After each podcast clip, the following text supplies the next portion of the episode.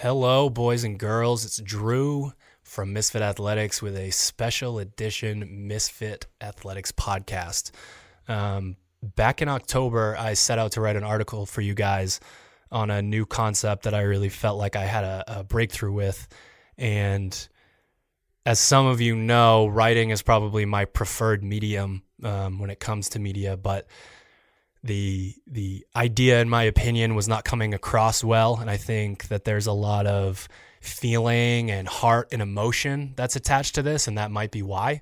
Um, so I'm gonna sit in front of this camera and microphone and try to not ramble too much, but to explain to you guys um, what this concept is, where it came from, and maybe how to apply it to your life, your training, and so on.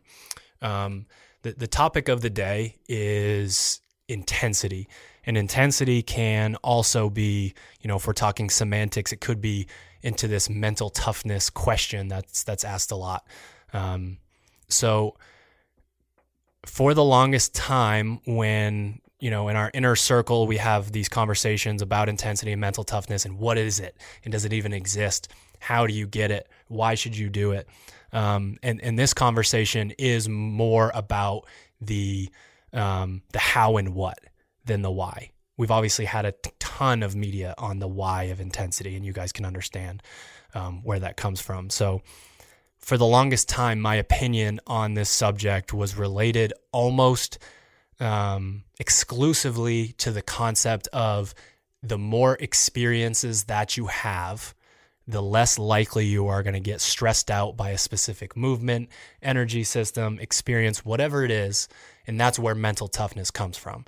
It comes from not shying away from certain things, learning and adapting and growing.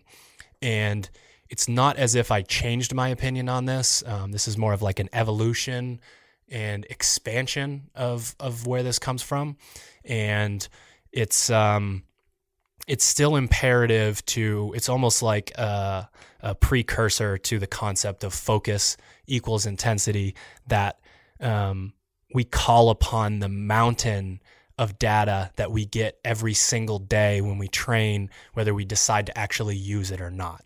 Um, I say we, I mean you guys.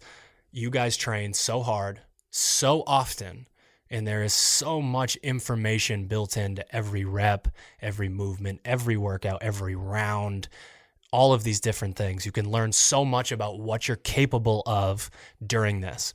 And to me, that starts to chip away at those insecurities that are that we associate with certain things. Once we have that information and we're making a reasonable judgment of how we should attack something, then what? Once we're in the piece, once we've made the decision that, you know, it's a 2K row, I'm not going to start at a 114 per 500 meter pace, what do we do to maintain intensity? Um, so so the examples that that I that I gave in the article had a lot to do with these high skill movements. These high skill movements like a chest to bar pull up or a muscle up or something that takes a lot of skill and a lot of focus because um, it's dynamic. It's up on a bar. If you did it wrong, you know, if you let go or something, you might fall. Um, we have these movements where even though we're gassed, once we decide that it's time to jump up and do a set of chest to bar pull ups, we're not thinking all that much during the set. We're not thinking about how bad is this? How bad do I feel? Um, we're not feeling sorry for ourselves. We're not um, sort of letting all of this negativity creep in because we're so focused. We have to be. There's no other way around it. But as we start to go back into what some people would consider more simpler movements, a burpee, um, maybe even a front squat, sometimes a thruster, um, rowing, any of these things where you can actually achieve a, a rep or you know have more meters or calories show up on the screen but we're not doing it right we're sort of half-assing that movement those are the movements where we have to take that concept of focus and put it to practice within the actual movement where we're not focusing. And the the realization came when I tried to really watch what was going on with the athletes that maintained intensity through the just the harshest of workouts or scenarios. And they're focused. They are dialed in. They're dialed in even when they're running. They're dialed in when they're doing double unders. They're dialed in no matter what. And a lot of these athletes are pretty damn good at that nine times out of 10, but they still have that one movement, that perceived weakness that sends them into a massively stressed scenario where they can't apply that same skill. So the concept of focus equals intensity is that when we go into any movement, anything, if we can focus on what needs to get done, rower, for example, you know, try to use your posterior chain, keep your heels down as much as you can, keep your chest tall so that you're breathing properly and you maintain leverage over the handle.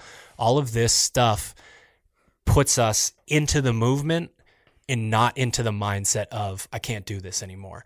And I, I really like to use the rower as an example here because you'll find that if you watch an athlete and they told you before they started that they were going to hold a 145 pace for their intervals you watch the form start to go a little bit. You watch the screen go from 145 to 146 to 147.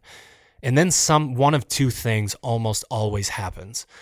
One, they completely blow up. They start to go to 148, 149, 150, 151. They are now six seconds away from where they were supposed to be at, and they look much worse than they did when they were doing what they were trying to actually do. Then you have the athletes who, when, you know, coaching cue, hey, get this right, focus, get back down to 145, will actually go to a 144, a 143, and you see them back in it mentally, focused on what they're trying to achieve. They are trying to maintain a level of intensity within the movement itself, within their mindset, all of these different things. They're focused on the fact that they are using all of their resources to stay at that pace. And that's when an athlete can make a major, major, major breakthrough on anything. When we can apply that concept to all of these movements, a lot of things will change. So, essentially, what I'm saying is if, if there are these movements that demand our focus, we either focus or we don't do them. But they still have this incredibly high metabolic demand. How could those possibly be easier than something that has the exact same metabolic demand? And when we realize that that's more just what's going on in our mind, then we can start to attack this stuff. Um, so essentially, now we've arrived at a place where we are remaining focused. We are remaining within this concept of focused is going to give me intensity. Now we go to the concept, it's on the open collection t shirts, intensity is freedom. So it's essentially this idea that we're starting to this equals this equals this, and it just goes back in a loop. Focus equals intensity, intensity equals freedom, intensity equals focus. We keep going round and round. And the reason that I say intensity equals freedom is because I'm insinuating that you're remaining focused and you're not giving in. When you give in, it feels harder and you're doing worse. And that sucks. That really sucks when you're trying to accomplish something and it feels harder and your results are worse. There's I'm not sure exactly who said it, but there's this this term that that floats around in the CrossFit community. It's not that much harder to go a little bit harder, essentially you know, to increase your speed or do more reps. I am insinuating that it's easier to go a little bit harder because a little bit harder requires your full attention. And if your full attention is on something, you are not going to let your mind go to those places that it goes. So, the real message here is when you're going into a workout, you have to understand how to focus in each movement. What am I focusing on? Maybe it's not the technique. Maybe that's not your style. Maybe it is your breathing. Maybe it is your body language. Maybe it is how you count. Whatever it is, you need to stay focused there and not on the fact that it's hard because it's always hard. It's hard on the days where those movements that you love come into play and you absolutely crush the workout. Okay the metabolic demand for you and another person is exactly the same because if your capacity is higher and you love the movement and you're crushing it, you're getting a better score or you're doing more work than them and you're getting just as crushed by it. But for some reason, we leave with that perception of, oh, I'm awesome at that. That was easy. No, it wasn't easy. You just remained focused and you did what you had to do. So, obviously, a lot of this stuff that I'm saying is um, very simple and easy to say as opposed to put into practical application. But the concept that focus equals intensity, and then intensity is what's going to set you free and allow you to be the best version of yourself within each training piece is extremely important.